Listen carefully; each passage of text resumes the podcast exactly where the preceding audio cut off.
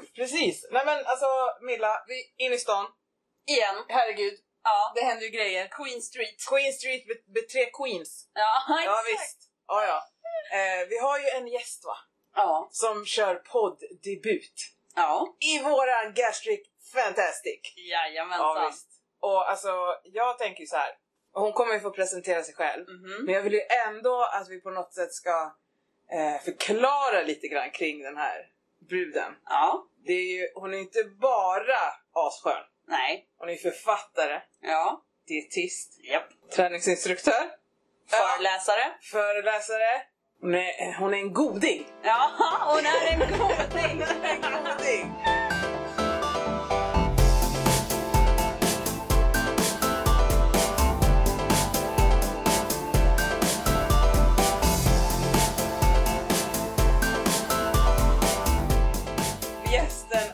Helt klart alltså. Dietist Goding, även Therese Goding. Jajamän. Wow, vilken presentation! Välkommen till oss. Ja, men det känns jättekul. Det är som sagt debut. Mm. Det känns bra. speciellt. Du gör det bra. Första två sekunderna Ja. gör jag det bra. 100%. Jag känner, lite, jag känner mig lite ärad Ja men att det är verkligen. din po- eh, poddebut hos oss. Ja, men det känns fint. jättekul. Berätta lite. Vem, vem är du och hur kom det sig att det blev dietist? Att du hamnade just med bariatrisk, på den Ja. bariatriska sidan av... Dietistandet, Exakt. eller? Exakt. Eh, nej, men jag visste väl, om man tar det ända från början så visste väl jag tidigt att jag ville arbeta med människor. Och så kom jag ihåg att jag satt med den här, i- man fick ju någon sån här förslag på olika yrkeskategorier när man var, inte vet jag, gick i gymnasiet kanske.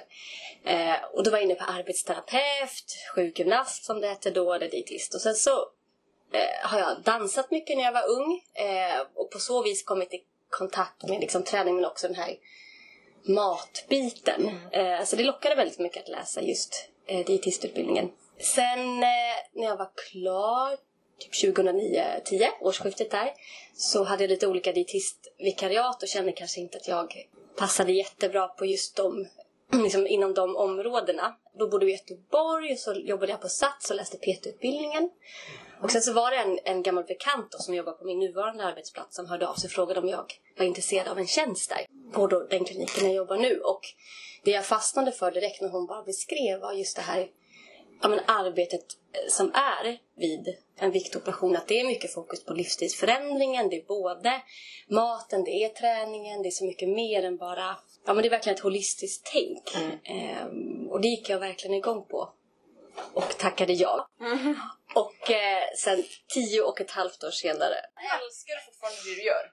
Ja, verkligen. Och sen, sen är det klart att det inte varje dag är liksom en dans på rosor. Men jag, eh, jag trivs verkligen och har... Alltså jag tänker i vår generation så är tio år nästan värt en guldklocka. Ja gud ja. Ja. 30 år var liksom flera generationer över, men, men 10 år. För att många, tänker jag, hos, i vår generation kanske byter var, var tredje år. Och det, jag har liksom varit där, men borde jag byta nu? Och, och, men sen jobbar jag på en fantastisk arbetsplats. Vi är ganska liten och vi har väldigt mycket möjligheter att, att utveckla saker själva och skapa. Men ni är i, i nära kontakt också ändå då med patienterna hela tiden eller är det att ni, de kommer till er? Eller? De flesta, det är väldigt blandat, men vi har många eh, patienter då från hela Sverige vilket gör att många träffar vi, eller alla träffar vi då såklart vid själva operationstillfället och sen så har vi även en återträff, en fysisk återträff efter ett halvår. Och det är så roligt när patienterna väljer att komma dit att man får, får träffas igen och de har ju haft en kontakt oftast ganska tätt första halvåret och då får träffas igen och följa eh, på resan. Eh, men annars är det mycket eh, telefonkontakt och, och mejl och så. Men det som är kul också när jag har jobbat så länge är att för det var ett, en, ett tag som jag var ensam dietist och träffade alla. Nu är vi två stycken så att nu träffar inte jag exakt alla. Men då exempelvis är det här SOREG-uppföljningen som är för alla som har gjort operation. Eh, som är frivilligt då, men de flesta är med så är det ju personer som jag starkt kommer ihåg sedan nio år tillbaka. Eh, och det är jättehäftigt då att man kommer i kontakt igen och kan följa upp och höra och, och så. Kul! Men jag tänker, du som ändå har jobbat med det i tio år nu. Jag tänker när du tittar på helheten. Hur mår de flesta igenom det? Snittet liksom. Efter eller? Ja, efter. Mår, mår vi bra eller är det liksom kom si kom sa? jag tycker att det, och just på de här återträffarna som vi har så tycker jag att det är så fantastiskt att på kort tid så ser man så otroligt ökad livskvalitet. Att bara, det kan vara bara på 6-8 månader och det var ju verkligen fortfarande mitt uppe i... Man är ju alltid en resa men det är fortfarande ganska tidigt i resan skulle jag säga. Att man har kanske börjat springa, man känner att man eh, orkar mer, man har fått liksom, självförtroende att byta jobb. Det kan vara ganska stora förändringar som händer på kort tid. Och det är så otroligt häftigt att, att um, se. Sen är det också väldigt tydligt att en operation löser ju inte allt. Utan att har man mycket annat på bordet så, så kommer operationen troligtvis inte lösa det. Utan att det behöver man arbeta på på liksom annat. Så att, så att både ja och nej skulle jag säga att eh, operationen ger oftast en väldigt god effekt och ökar livskvalitet. Men att det är också utmaningar med det. Ja men det kan jag skriva under på. Jag kan skriva Ja, under på ja. det. För att det är någonstans man, man får ju någonstans tron eh, ibland i det här samhället när man har varit tjock att om du blir smal då löser sig allt. Knät blir bättre, ryggen blir bättre, du kommer liksom orka med på jobbet, du kommer orka med på fritiden, du kommer orka springa efter ungarna, du kommer trivas på badstranden. Allt blir bra, bara du blir smal. Och så tänker man så här, gud nu får jag en behandling. Jaha, och kilorna rasar. Fan, ah, vilka hjärnspöken. Ja, Alltså, och så. även jag tror det fysiska också. För jag, jag kan säga så här nu, jag har ju haft problem med knäna. Äh, rörliga leder liksom. Och sen när jag gick ner i vikt, jag var ah det försvann. För jag var ah, jag har varit smal, jag har förlorat. Nu börjar jag känna av mitt knä igen. Det är första gången jag bara, vänta va? Mm. Så nu börjar jag känna så här, okej jag kanske, kanske borde kolla upp mitt knä. Mm. För att det är så här, men jag har inte känt av, nu börjar det komma igen. Så jag är så här, nej det behöver inte lösa sig. Alltså det har ju, jag har ju förmodligen någon typ av problem med mitt knä. Mm. Eh, men jag har ju också någonstans tänkt att det var för att jag var stor, det, det är jobbigt, knäna Ja, tar visst. mycket stryk. Mm, mm. Men nu känner jag så här, ja fast nu är jag ju inte så stor och den har inte så mycket att bära. Och jag har börjat känna av mitt knä. Så att det är inte bara, Nej, nej. det är inte bara liksom. Verkligen inte. Och sen tänker jag också att, att första året, kanske 18 månader någonstans där, att man får så mycket kvitto oftast. Ja. Och då är man upp, många uppe i någon slags eh, rus, att eh, det är stora förändringar, man trivs oftast kanske bättre med sig själv och saker blir lättare. Och sen när det här ruset kanske avtar lite, att man har gått ner sitt, att då helt plötsligt så är det, liksom, är det andra saker som får ta större plats. Och då kanske saker som är mer utmanande. eller- Det tror jag. Mm. Men om man, så här, jag är ju lite nyfiken på dina böcker också. Om jag inte... Två. Ja, Två. precis. Jag har eh, två stycken. Jag tror Den första, ja, nej men det, det är lurigt för att den, är, Ja. den första är tredje upplagan. Men vad fick dig ändå att börja alltså, vad, tänka på att jag ska skriva en bok? Jag ska bli författare. Mm. Ja, jag, jag vet Hur hände det kan jag känna efterhand. Bra fråga alltså. ja. Nej, men jag kände starkt, att jag har jobbat i tre år i, i, inom området och kände att det fanns väldigt lite för patienterna men kanske också för oss vårdpersonal att ta del av information. Alltså det är klart det fanns eh, studier och, och så men just det här lite mer lättsmälta och, och många patienter efterfrågade recept och, och alla får ju såklart från sin klinik det här lilla häftet, kompendiet med Mm. så här ska man leva och så här ska man göra. Men det här lite djupare och där man kan gå in lite mer och, och också bredare bild. Att hur, hur kan man må? Vilka kan vara vanliga funderingar? Och, och just också ta upp det här med motionsdelen och, så vidare. Ett år tog det i alla fall tills första, Mm. från att jag började tills att den liksom kom, eh, kom ut. Och det var då 2015-16, årsskiftet där kom den ut, eh, första boken. Och den är uppdaterad då tre gånger nu. Och det känns jätteroligt att det, för det känns viktigt också att den ska vara uppdaterad och vara, för det har hänt saker både jag har lärt mig mer men också att eh, det har gått framåt i forskningen och så vidare. Att, att den liksom ska vara eh, ständigt aktuell. Liv med sliv. Eller gastric Bypass. Ja, det är jättebra. Ja men det, jag tycker det är nice. Nej men och sen andra boken då, POP, postoperativa portioner, är ju mer en eh, ren receptbok. Eh, också mycket tips hur man kan öka näringsintaget och sådär. Men mer också, mer rena vardagsrätter och så. Jag mellanmål tänker just det här med näringsintag och man, man, eh, för det är så viktigt, vi får ju till oss att det är så här, protein och protein och in med protein och bara protein varje måltid. Jag någonstans känner så här, absolut protein. Och så ska man tänka gram och man ska tänka så 80 gram per, per dag eller 1, någonting på med kilovikt. Jag känner så här, det där är för avancerat för att jag ska fatta det. Eh, och då tycker jag ändå om att grotta ner mig i saker. Men och då är det många som tänker så här, men jag tar en proteinshake eller jag tar proteinbar, jag tar proteinkaffe och liksom hur mycket protein behöver man egentligen och behöver du hålla på med massa pulver och liksom extra? Eller tror du med det du har sett att vi, de flesta om man ska dra ett snitt, att vi får i oss tillräckligt med protein bara genom att äta vanlig mat? Jättebra fråga. Slash frågor. ja, men det, det är verkligen... Eh, man kommer tillbaka till den frågan lite hela tiden och det är som du säger, det är väldigt mycket fokus protein. Med all rätt, för att man ser att det har ur olika aspekter positiva då effekter och viktiga av olika anledningar. Men att det är lätt också att glömma bort det andra. Ja. Om vi börjar med den delen. Att det kan vara i början att jag hör att ja, men jag, jag är så noga med min torsk eller kycklingfilé. Eh, har, har du någonting till? Nej, utan jag får i mig det. Sen så blir man proppad och speciellt i början då när mättnaden kommer väldigt tidigt. Och då är det så mycket andra näringsämnen som man inte får i sig. Sen är det klart att det är viktigt att titta över hela dagen men generellt sett så är det många som väljer bort exempelvis kolhydrater. Antingen för att man tänker att det kanske inte är så bra för en eller att man just tänker att man ska prioritera proteinet. Och det är otroligt mycket man missar eh, där. Så att det är proteinet är jätteviktigt men också få till det här andra. Just med fibrer och fullkorn och ja, det är så mycket ämnen som finns i bra, bra Sådana kolhydratkällor. här essentiella som man inte kan få. Men när det är essentiella är sådana som du inte kan koka ihop liksom kemikaliskt utan det måste komma från grundprodukten. Det har Exakt! jag lärt mig. Det handlar väl kanske också om en balans. Alltså du vet, för att, ja, men som du säger, du kan inte bara äta av en sak och fokusera på det. Det måste väl vara en balans någonstans. mm. Tänker jag. Verkligen. Mm. Verkligen.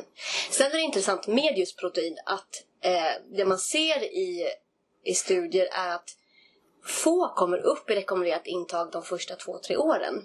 Att man kan tänka att och dels är portionsstorlekarna så små vilket gör att även fast man, man får i sig proteinrika livsmedel så blir det ändå små mängder från varje källa.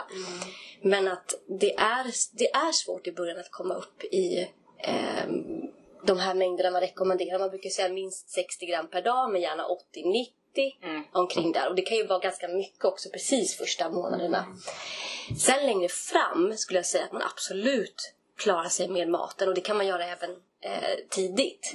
Men att det verkligen krävs ändå planering och liksom val av, av rätt livsmedel och så för att komma upp. Men det är så, jag tycker just med, med ägg, det är ju ett det känns som jag alltid tjatar om, om ägg.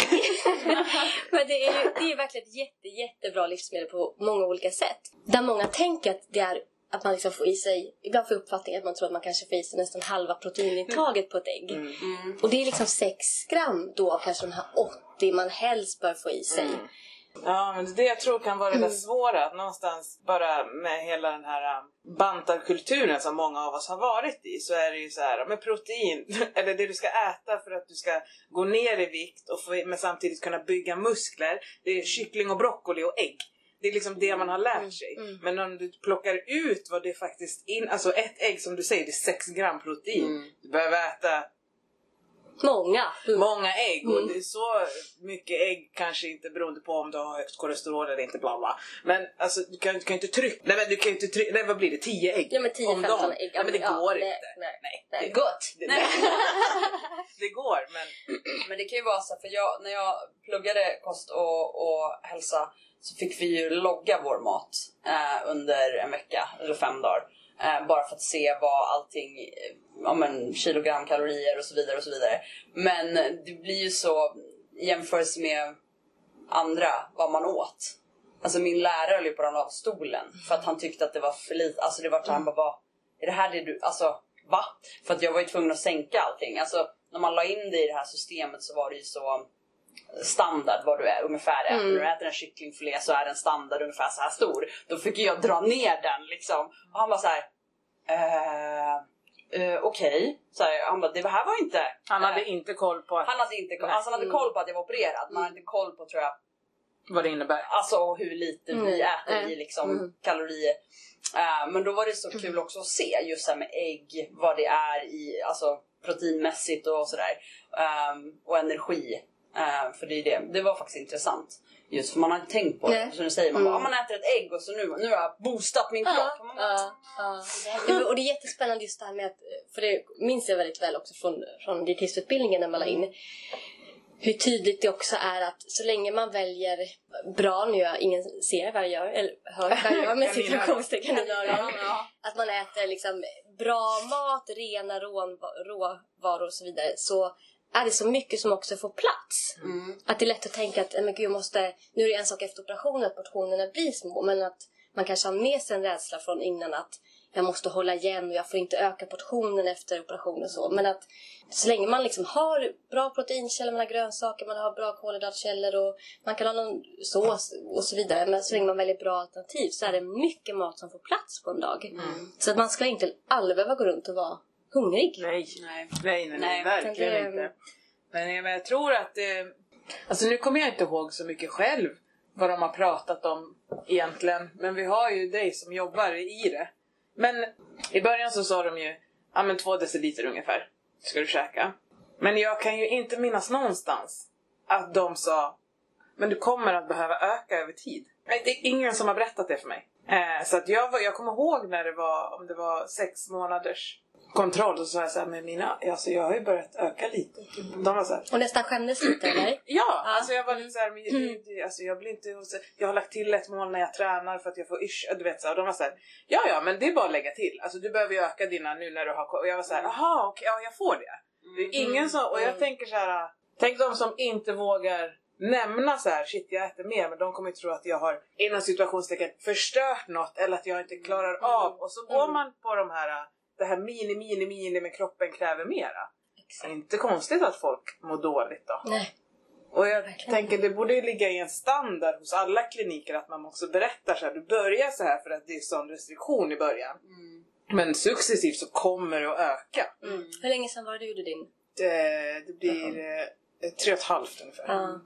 Så att, Det känns som att det har, eh, just med portionsstorlek, att det kanske har börjat pratats mer Mm. om de senaste åren. Om jag jämför med, inte vet jag, sju, åtta år sedan. Då Okej. kan jag inte heller minnas att vi pratade jättemycket om just att normalisera att det, är, det blir större portioner och det är förväntat. Mm. Så det känns som att det har medvetenheten och att man, liksom, studier och så har kommit. Men, men det är ju det är hemskt för de som har ja, för jag tänker att det, så. samtidigt så kan jag ju tycka, eller känna själv att så här, jag tappade ju ögonmåttet. Så att jag kände ju, eller har känt, nu har jag reglerat det, men jag kände ett tag såhär, fan jag blir så jävla mätt alltså och dumpar och bara, åh, vad är det här för fas? Men det var ju att jag hade tappat ögonmåttet så att, och då har jag ju trott att så här, men jag måste orka äta upp det här annars kommer jag inte orka till nästa mål. mm. Men då har det ju blivit att det kanske är mer mat än vad jag liksom Mm. egentligen behöver för att klara mig. Mm. Så att eh, ibland kan det bli också om man, bara äter för att äta och det, det går ju ner för kroppen är så här: okej nu ska vi, jaha men vi, en dumping här eller ja, vi blir lite trötta där, det går ner. Mm, Men det är inte alltid att det är det du faktiskt behöver utan det kan ju vara att du äter för mycket också. absolut. Så att, eh, Och där vill mycket just tänka det här eh, om man känner att de har dragit iväg portionsstorlekarna. Mm. Att verkligen fundera på vad man stoppar på tallriken. För det tycker jag man kan uppleva tydligt. ja, men Mat som är mer mättande. Mm. Det är lurigt med ögonmåttet. väldigt. Och det kan jag tänka mig ett, ett liksom svårt arbete i början. Att, Mm. att det tar en stund att landa i att det här, vad har man ätit, vad klarar man av nu? Och att Mm. också landa liksom mentalt och se att ja, men det här blir en bra portion för mig. Att det, Många säger att det tar lång tid innan man... Ja men det skulle Liksom jag i sin- säga. För jag, vi pratade om det lite förra för jag har ju också börjat utöka mina portioner. Men sen så nu när jag lyssnade på, på avsnittet så kom jag på att jo, jag ju också tillsagd på, på kliniken att jag måste börja äta mer. Eh, för de tyckte att jag åt för lite. Ehm, så pass, och det är ju också ingenting heller som du säger som man inte får höra liksom. Och sen komma tillbaka på ett återbesök och bara men gud du äter för lite, ät mer. Man bara ah, fast nej vadå vad menar du? Nej men du måste äta mer, då får du lägga till ett mål. Då får du äta typ 7-8 gånger per dag. Man bara hur ska jag hinna det? men, så att någonstans där så var väl de beredda på att det skulle ha ökat redan. Men det hade det inte gjort och nu ökar det istället för mig. Så att det var väl ändå kanske på tiden att jag utökade lite, vad vet jag. Jag tycker det är svårt alltså. Ja, jag har ju skitsvårt. känt det här året också att jag har blivit stor. Jag har inte blivit stor, det låter, det låter fel. Men att jag har växt. Mm. Liksom. Men det är ju för att jag tränar ju som en jävla dåre. Mm. Liksom. Så det är klart att jag växer. Men någonstans då med att jag har växt, byxorna i den storleken jag har haft har blivit tajta, jag har köpt storlek större, inga konstigheter. Men också då att se att så här, okej, mina portioner Mm. då jag blir ju skraj alltså. Mm. Tänker nu, Mm. hur stoppar jag det? För min Mm. första tanke är så här, jag måste banta. Ja. Hur ska jag stoppa det här nu? Istället för att säga nej, vad behöver jag ha i mig? Mm. Alltså äter jag mer än vad jag behöver? Äter jag för snabbt så att jag inte hinner bli, känna mättnaden? Mm. Det finns ju verkligen många grejer att checka av, precis som Mm. du var inne på. Att, men, liksom, äter jag för snabbt att det blir att man kommit in i något slags ättempo där man har jättesvårt och, och man hinner inte känna av om man är nöjd eller inte. Mm. Dels det. Sen tänker jag också det med att, att ingenting är konstant. Att portionsstorlekarna blir också, man har olika behov beroende på om man har perioder man är mer fysiskt aktiv eller Mm. men livet ser ju inte alltid ut exakt på samma sätt att, och då kommer portionsstorleken också till viss del förändras. Mm. Eh, och där tror jag att man inte aktivt behöver tänka att nu, nu bör jag öka min portion utan mer Ja men det är ju diffust att lyssna till kroppen men just om man känner men nu har jag dålig energi, jag känner mig yrslig eller jag, ja men då kanske man kan lägga till ett mellanmål. Är- Har jag bra mellanmål emellan? Mm. kan jag göra någonting där? Och sen så det, just det med portionsstorlek tänker jag att det blir nog automatiskt att man Nej men jag är inte nöjd på det jag äter. Men då är det klart att ja, men lägg till mer protein, lägg till mer grönsaker. Kanske behöver mer kolhydrater om man också är väldigt fysiskt aktiv och så. Mm. Men, jag Men det är svårt. Det är jättesvårt. Ja. För jag tror att någonstans, eller jag i alla fall, är ju... Eh, jag, brukar inte vilja, jag brukar inte vilja säga vissa saker högt för då blir det som att de blir på riktigt. Men Ja. jag är, ja, men jag tänker ibland på, jag är så hokus pokus vet du, så jag brukar tänka på vad jag säger till universum. och sådär. men jag är ju så rädd för att jag ska hamna i den här stressen, det är därför jag inte äger en våg. Men att jag ska hamna i det här, jag måste banta, jag måste utesluta, jag måste sluta äta mat för att.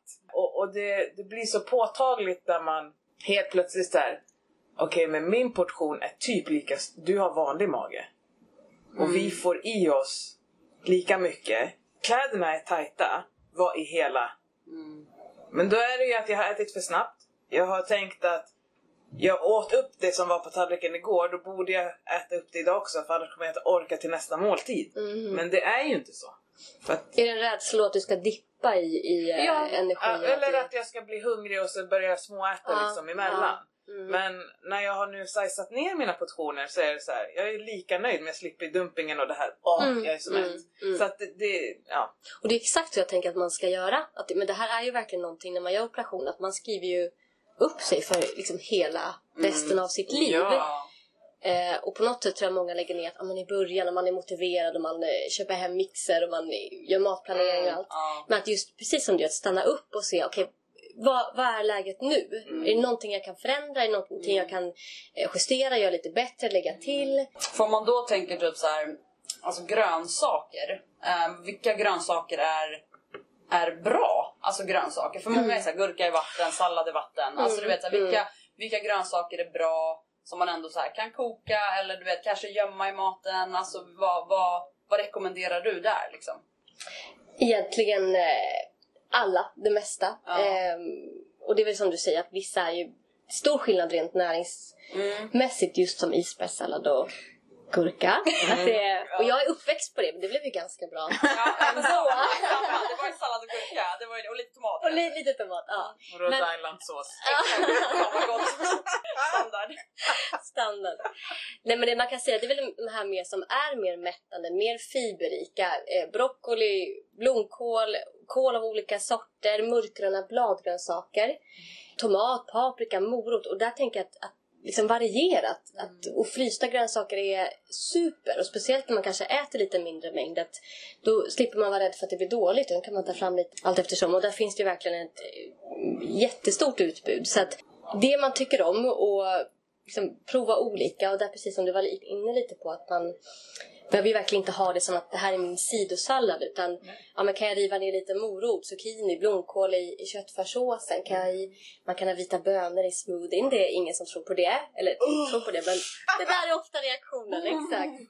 Det Blä. smakar ju ingenting. Nej men det smakar i stort sett ingenting. Så att hitta de här liksom, om man har svårt att eh, få plats på tallriken, att, att hitta de här andra sätten att Mm. ehm, ändå få till både grönsaker men bär och frukt och, och rotfrukter och baljväxter också. Mm. Nu låter det hårt, men jag är allergisk mot att eh, folk äter gurka som att det vore liksom något näringsrikt. Det är vatten och eh, färg. På Så bara. Mm. Eh, så att det måste dit något mera. Ja. Gröp ur den och lägg dit tonfisk och kikärtor och i med bra Mm, fetter och mm, fine, mm. då får du smaken av gurka, du får crunchet. Men ät inte gurka som att det vore någonting mer än egentligen vatten. Är det... Det, är- det är väldigt stor skillnad näringsmässigt Oh ja.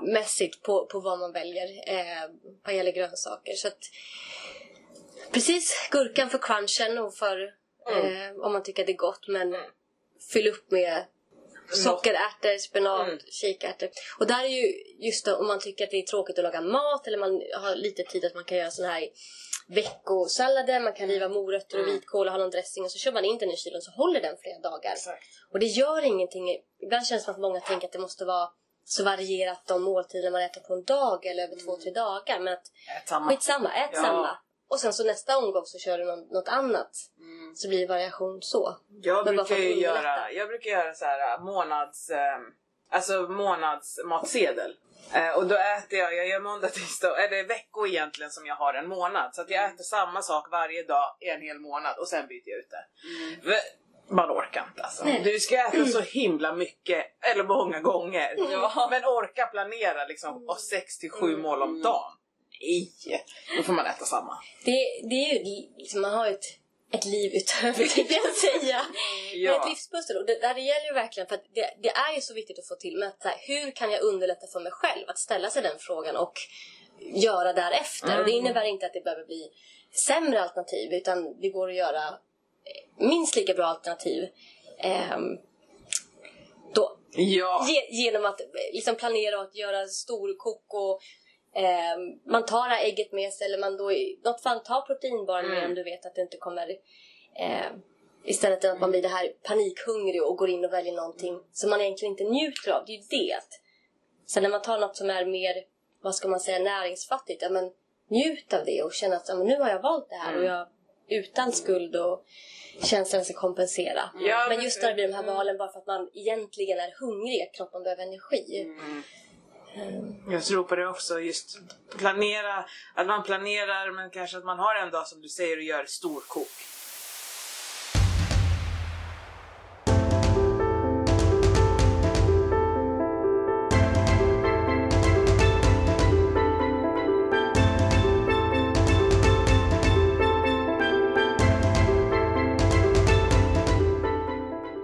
Någonstans så blir det också, vi ska ha maten, vi ska ha vårt eget jobb, vi ska ha vår fritid och vi ska ha träning.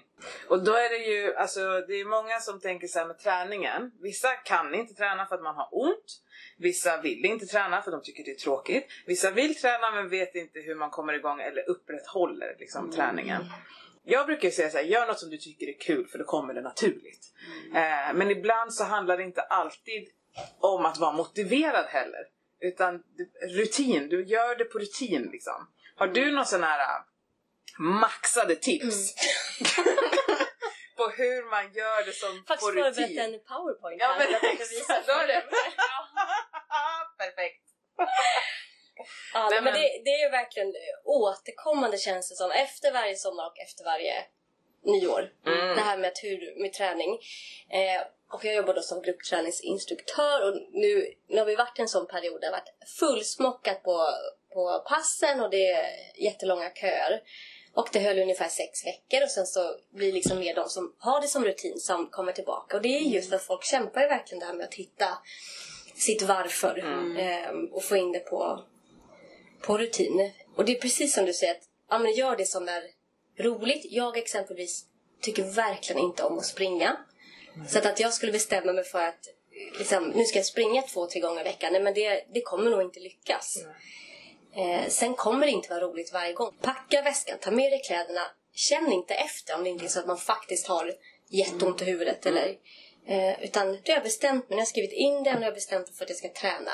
Och i nio av, eller nästan tio av tio fall kan jag säga så har man en helt annan energi efter. Och det är så Oh ja. svårt att, att känna den innan. Man tror att det här, ingenting kommer vända den här skutan. Nej. Nej. Men efter så är Men det ju är nice. det, ja. Men nu tror du typ så här, för jag tänker så här, det är, jag hade ju också jättesvårt att hitta vad jag tyckte var roligt eh, innan och det var så här, ja folk bara så här, men testa att springa. Man bara, "Ja, fan heller. Alltså så. Alltså jag Eh, måste ju så här, alltså det är faktiskt ganska roligt. Ja, men nu med sagt på ska jag kanske lära mig springa. Nej, inte taggad. Eh, men du vet så här, vad, vad, vad, har du något tips på så här, hur du kan någonstans kanske hitta vad du gillar? Ska man börja testa olika grejer eller ska man bara så här, hur ska man tänka liksom? Mm. För det kan vara svårt om man verkligen står i startskottet och bara så här, vad? Det finns så här många grejer och jag har inte testat något men jag vet inte vad jag vill. Nej, Typ. nej. Ja men verkligen. Eh, och dels prova sig fram, men sen tänker jag att man känner sig bäst själv. Är jag en person som tycker om att träna med andra? Eh, tycker jag om att vara ute i naturen? Tycker jag om att träna själv i min egna lilla bubbla?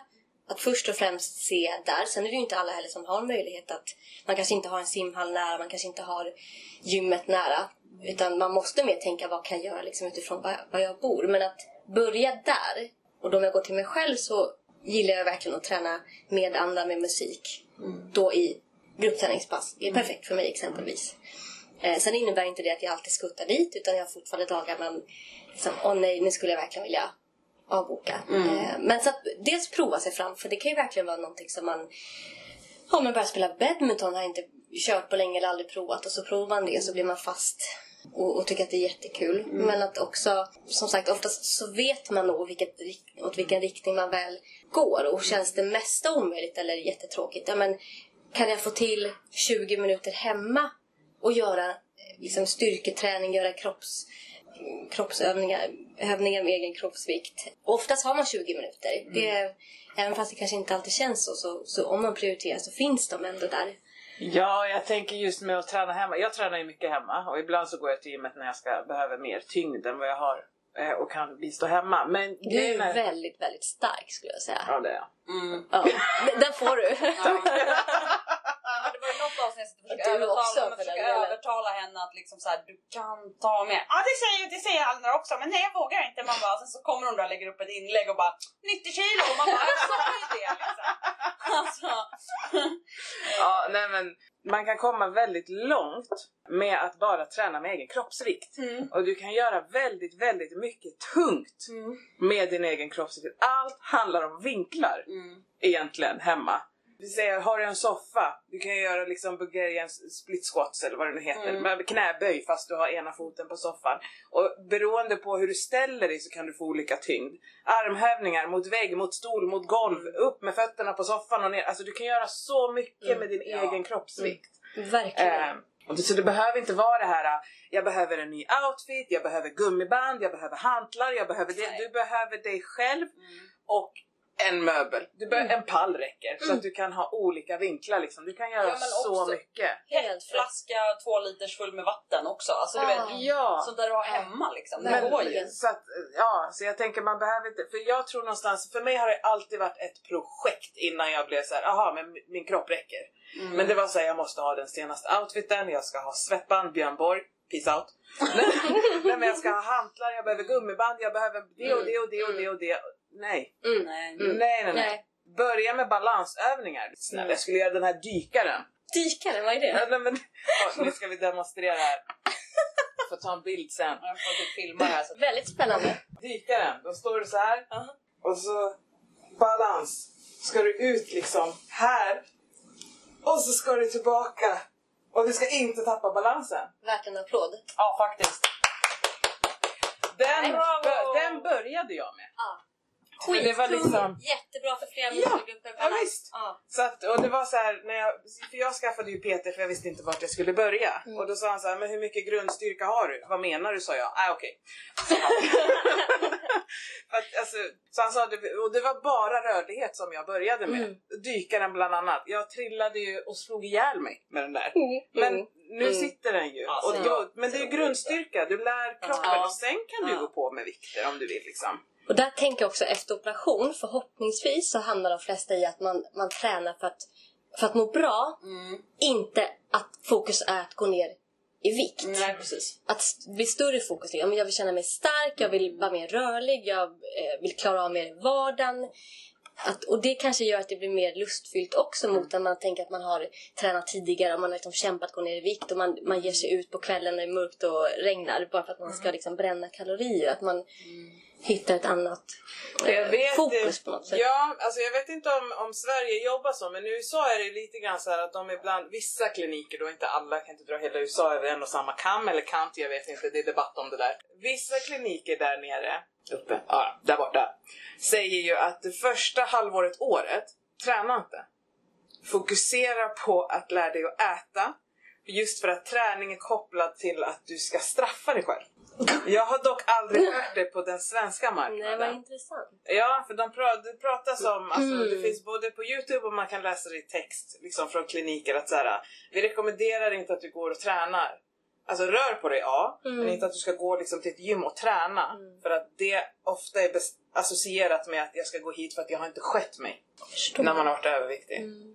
Eh, Så det kan ju finnas en sån grej, precis, jag, men jag kom på det nu när du pratade om att man ska gå ut i regnet och Ah. och förlora kalorier. Det kan ju vara det som gör att det är svårt att hitta rutinen och glädjen i träning. För att det är associerat till att jag behöver göra det här för att jag har ätit det här eller för att jag ska äta det här. Mm. Men vi får liksom bort med det tänket och så här. Jag vill hitta något som är kul att göra för att jag ska vara stark i kroppen. Ja, Och jag kommer rörlig. sova bättre. Det är, det är alltid de här, alla de här, man kan ju verkligen rada upp 40 olika fördelar med att träna som inte har att göra överhuvudtaget med vikten. Mm. Utan bara för ett allmänt bra välmående. Ja, men lite eufori och lite så här, Ja. som är så här, för jag, menar, jag, jag har ju fått någon typ av kärlek till crosstrainer nu. Mhm. Eh, jag tycker ju det är lite... Ja, så att jag håller ju på... Ja, det, så, här, så jag börjar så här... Det har inte varit, jag varit såhär, åh gud crosstrainer, springa, band, nej, alltså nej, cykla, och hur fan. Men så har man ändå ställt det där och nu har jag ju slå, en och en halv timme har jag stått på en crosstrainer nu, det är mitt eh, rekord. Och det är så här, nu blir det lite så här, man kanske ska eh, börja någon träning, om det finns här gruppträningar med det. Men då har jag hittat någonting, alltså du vet som ändå är så här kul. Fast det inte är min min alltså, Som är så här, du vet nu, men det har ju kommit så här nu. Det är inte någonting Vadå jag- i, i grupp eller? Ja, men Nej. jag, jag vet inte, så här, finns det? Nej! Gruppträning med crosstrainer? Crosstrainer? Nej, jag tror inte heller. man ska göra i takt allihopa. Ja, liksom snabbt. Och att koreografi. cross-training är ju ett väldigt snällt sätt för knäna att springa för du får inte studset. Ja, Är det inte typ därför den kom till? Jo, absolut. Det är väldigt ja, skonsamt. men det är där jag håller mig. Men Ja. jag tänker så här, just så här att man... Löparskor? Nej men jag just tänker så här att eh, det kan komma senare också vad man börjar gilla. Någonting som du kanske inte har tyckt om innan kan du testa och så kanske det liksom byggs en kärlek till någonting. Nu säger jag inte så här, crosstrainer kan vara också väldigt tråkigt, första kvarten är fruktansvärd. Men att man någonstans så här Nej men det här är ganska skönt, är ganska Mm. rogivande och jag tycker om hur min kropp känns efteråt. Mm. Den är pressad liksom. Ehm, och jag tror att sånt kanske kan komma senare tänker jag. Absolut. Att och att liksom, variationen, variation är oftast bra för att liksom, bibehålla glädje. Att det också, Mm. ja, men ett tag så kör jag och sen går jag simmar i, i några veckor för det passar bra för mig. Att man liksom hittar Mm. där också. Alltså simningen är ju nice. Mm. Det är ju ett lätt sätt att använda kroppen utan att bli sådär att, alltså, direkt fysiskt trött som du kan bli om det är något annat. För att Mm. du, man, man har någon typ av och även om du inte sparar det så får du någon typ av sparlåga i vattnet. Du orkar mer. Mm, För att mm. du är inte lika tung, det är inte lika tunga rörelser men sen när du väl ska upp Mm, bara, ja. Men i vattnet så Mm. kan du ju ofta du har, en mer, du har en längre uthållighet än om du Mm. hade varit och gjort samma sak på land. Och så går man upp och så gör man en liten sparritual i omklädningsrummet och så går man därifrån. Ja, ja, Ja, Men det vet man ju om man badar alltså allmänt alltså, och leker Mm. med barn i vatten, vad som helst. Mm. Man går upp man bara... Alltså man är helt Man är körd trött. liksom. Ja. Verkligen. Men för att återgå till det här, det var intressant just med de råden eh, Mm. som Amerika. i Amerika. Amerika Precis. Eh, det, det jag tänker det här med att för det, är inte sällan jag hör det också. Att men nu fokuserar jag på maten och sen så längre fram tar jag tag i, i motionen, träningen. Mm. Och jag, jag förstår verkligen liksom Mm. den tanken. Och det är mycket i början. Dels mycket att bara liksom lära känna kroppens nya signaler efter operation och komma in i allting och rutiner och mellanmål och så vidare. Eh, däremot undrar blir det lättare att börja med efter, vi säger åtta månader? Eller kan det ändå vara så att man är liksom, nu gör jag min förändring, jag har min sjukskrivning och det innebär inte att man direkt ska ut och börja träna för ett maraton. Men att sakta direkt börja bygga in det här, ja men då två gånger i veckan så väljer jag att göra det här. Och varje dag så har jag min runda där jag går ut och ändå känner att jag får puls och att jag kan tänka mig att det liksom att man, man har motivationen i början och att då jag, jag ser inte vad som skulle bli lättare efter ett år att då börja med men jag, samtidigt såklart, man har gått ner i vikt. Det kan ju också göra att man blir, det är roligare, det blir lättare att komma iväg. Full förståelse för det. Men att just ändå skapa rutinen på en gång. Ja. Eh, Ja, och sen, handlar jag inte det om, och sen handlar inte det om att pressa kroppen, för det gjorde ju jag. Alltså du vet, direkt man fick träna. Du ska ju inte bara mata på och sen inse att ah, det där kanske inte gick för jag hade ingen energi kvar. Nej, nej, Men det är ju någonstans underhålla. Alltså, Ja, men jag tror att det, det, det, det är svårt när man är i det. För jag har ju också gått, jag gick ut för snabbt och jag gick ut för hårt. Mm. Men det tror jag alla gör. För att vi vet ju inte vad som är för snabbt och för hårt om vi inte testar. Nej. Eh, och jag tänker att rent krasst, ja jag kanske skulle ha inte gått ut lika hårt men jag hade ju aldrig väntat för jag var ju så jäkla på. Jag var såhär, Mm. nu, jä- nu kör jag liksom. mm. Eh, det som kanske hade varit... Jag har en poäng med det här. Men jag tappar tråden. Nej men alltså jag tror att eh, man säger till andra så här, men fokusera på maten de första... Det, nej jag tappar det. Jag tappar det helt. Någonstans långt där inne har du poängen. ja, men jag har en poäng med, men jag kommer inte ihåg var, var det var. jag, nu, jag spånar in på något annat. Mm. Men jag, jag tror att oavsett så är det svårt att säga till någon så här att ta det, ta det lite lugnare. För att man vet ju inte vad lugnt är och du vet ju inte hur, du, hur din nya kropp beter sig om du inte utmanar den. Någonstans, så här, nu kom det. Vi tappar ju så mycket muskelmassa tillsammans med fettmassa. Så att det är, tycker jag, jätteviktigt att du styrketränar till exempel. Och att du utmanar kroppen till att få upp flåset några gånger i veckan. Det behöver inte vara som du sa att du ska börja träna för ett maraton. Men bli svettig. Få upp flåset och gör något som tröttar ut dina muskler för de behöver stimuleras och byggas. Jag, jag vet inte, är det så att kroppen först gärna bryter musklerna istället för att gå på fettet? ja. Så att där kan man ju kompensera upp då. Så att det blir mer fettmassa än... eller- Exakt, och ja. det är där jag tänker också att det är så viktigt just med styrketräning. När man går ner så, så snabbt som man gör i början och man har sett så otroligt tydligt att styrketräning framför allt och i kombination med protein att det, man kommer alltid förlora muskelmassa men att det minimerar förlusten. Att då ändå få till de här övningarna och, och för att, att man ska bli starkare så behöver man, det ska ju vara på sista repetitionen så ska jag knappt orka Exakt. lyfta. Man måste ju också utmana utan att få skador såklart och utan att det Precis. blir för hysteriskt. Men att, att våga lägga på, våga liksom byta om när du går ut så att du verkligen får svettpärlorna i, i pannan och att hjärtat slår hårt. Att det, det är då vi får de positiva hälsoeffekterna. Ja, ja. Jag fick höra typ så att eh, just sista, som du säger, sista repet liksom. Det ska ju vara så att håller man fram en miljon så ska det fortfarande inte vara så att du klarar en repetition till. Det ska Nej. vara så pass tungt att du bara så här, du kan hålla den här miljonen framför här och det kommer ändå inte gå liksom. Eh, men jag tänkte också här, när vi pratar om träning och det som, som många, men hur, hur ser man ser farhågorna ut för dina patienter? Är det just träning eller är det kosten efter en operation? Mm, du tänker in, vad de funderar Ja, på in, precis. inför en operation. Eh, och vad vad rädslorna liksom? Är det träningen eller är det kosten? Eller vad, vad har de för... eh, Ja, men dels är det såklart, ja men precis, risken för eh, komplikationer skulle jag säga, liksom, kanske första det här att ja, men vid operationstillfället, vad finns det för risker? Men det som oftast hamnar på mitt bord är väl mer det här, mer kring maten, kanske mer kring det sociala. Att många undrar att kommer jag kunna gå på restaurang efter min operation? Kommer jag kunna gå ut och ta en öl? Eh, hur ska jag bete mig om jag är på konferens och det är en eh, stor lunchbuffé? Alltså alla de är så, för många, för nästan alla, är det så otroligt kopplat till ja, men man umgås och det är socialt och det är eh, hur, hur det blir efter. Där finns nog många frågetecken för många och, och även fast man läser, många är ju otroligt pålästa, så vet man ju aldrig själv hur det blir Såklart. för en själv. Och jag tyckte inte man pratade så mycket om det heller, det här med det sociala. Jag var också, vet jag, lite så här, oj, vad, hur händer?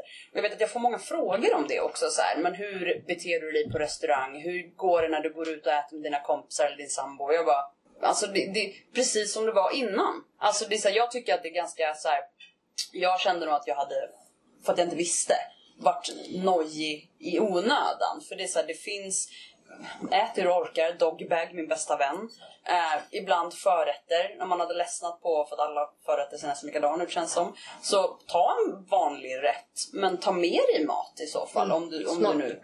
Alltså så här, ehm, så skulle jag säga.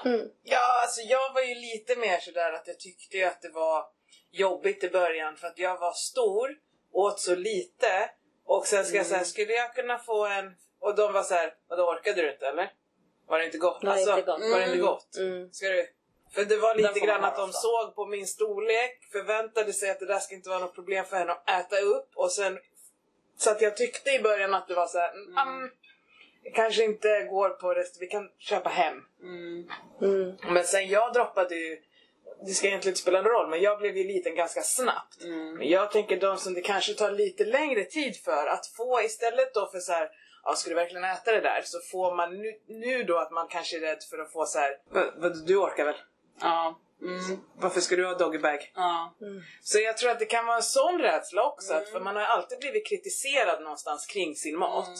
Och nu så kan du, man kan vara rädd för att det blir en kritik på ett helt annat sätt som man inte vet, vad händer nu då? Mm. Ja, i och för sig. Mm. Det var en, vi hade en återträff i fredags och det var en jättehärlig tjej som sa det så bra. att Folk kommenterar och tittar när man äter sin tårta men de kommenterar och tittar även om man inte äter sin tårtbit. Mm. Att det liksom spelar nästan ingen roll vad man gör. Nej. Att det här med mat, att vi ehm, tycker att vi har rätt och ja men precis, ska du inte äta mer eller ha, ska du äta den, får du det eller ehm, att det kan vara mycket sådana kommentarer och framförallt kanske första tiden kan jag tänka mig när den stora förändringen är och man träffar folk för första gången efter sin operation och det är skillnad att folk ska lägga sig i Hela tiden. hela tiden. förstår. oavsett hur man, hur man väljer att göra. Och där, där måste man bara hitta liksom sin väg och eh, ibland tror jag man måste säga till. Alltså, vad, vad menar du? Och bara det, folk kanske inte har någon, ja, men de kanske inte har någon, någon, något dåligt uppsåt med det, men att det ändå tas emot fel. Eh, att man då behöver bara liksom belysa att jag är tacksam om du inte kommenterar mina portionsstorlekar. Och det förstår jag, det är inte jättelätt att göra det. Du har ingenting med någon annans tallrik att göra. Fokusera på ditt. Bara stopp. Mm. Och det är alltid så, när man jämför sig med någon annan så kommer jag alltid vara lite sämre. För det är alltid någon som Är bättre. är bättre. Jag tänker också, alltså, så länge du inte är en tvilling så spelar det ingen roll om du äter exakt samma saker, Nej. exakt samma steg, gör exakt likadant, ni kommer ha olika kroppar ändå. Exakt. Alltså det, så det spelar liksom Ja. ingen roll och jag tror att det måste vi få in någonstans. Det handlar inte om pannben om jag kan, kan du. Det är biologi och det är så mycket större än vårt jag och vi kommer aldrig förstå det för det är komplext. Halleluja! Och med det sagt behöver vi avrunda. Nej! Nej! Ja, Redan? det har gått jättefort. Det som jag tycker är väldigt viktigt att ha med sig när man har gjort en operation är att du kommer alltid ha ditt verktyg. Mm. Eh, och det är aldrig för sent att komma tillbaka till bra vanor om man känner att man har kommit ur spår. Utan det, man kommer, det, det gäller alla människor skulle jag säga, att man behöver ibland kring olika områden stanna upp och fundera på vart är jag nu? Hur mår jag? Vad behöver jag ändra för att må bättre? Och att inte känna att någonting är förstört. För det är otroligt sällan något skulle vara förstört med operationen för att man har gjort på ett visst sätt eller inte följt rekommendationer.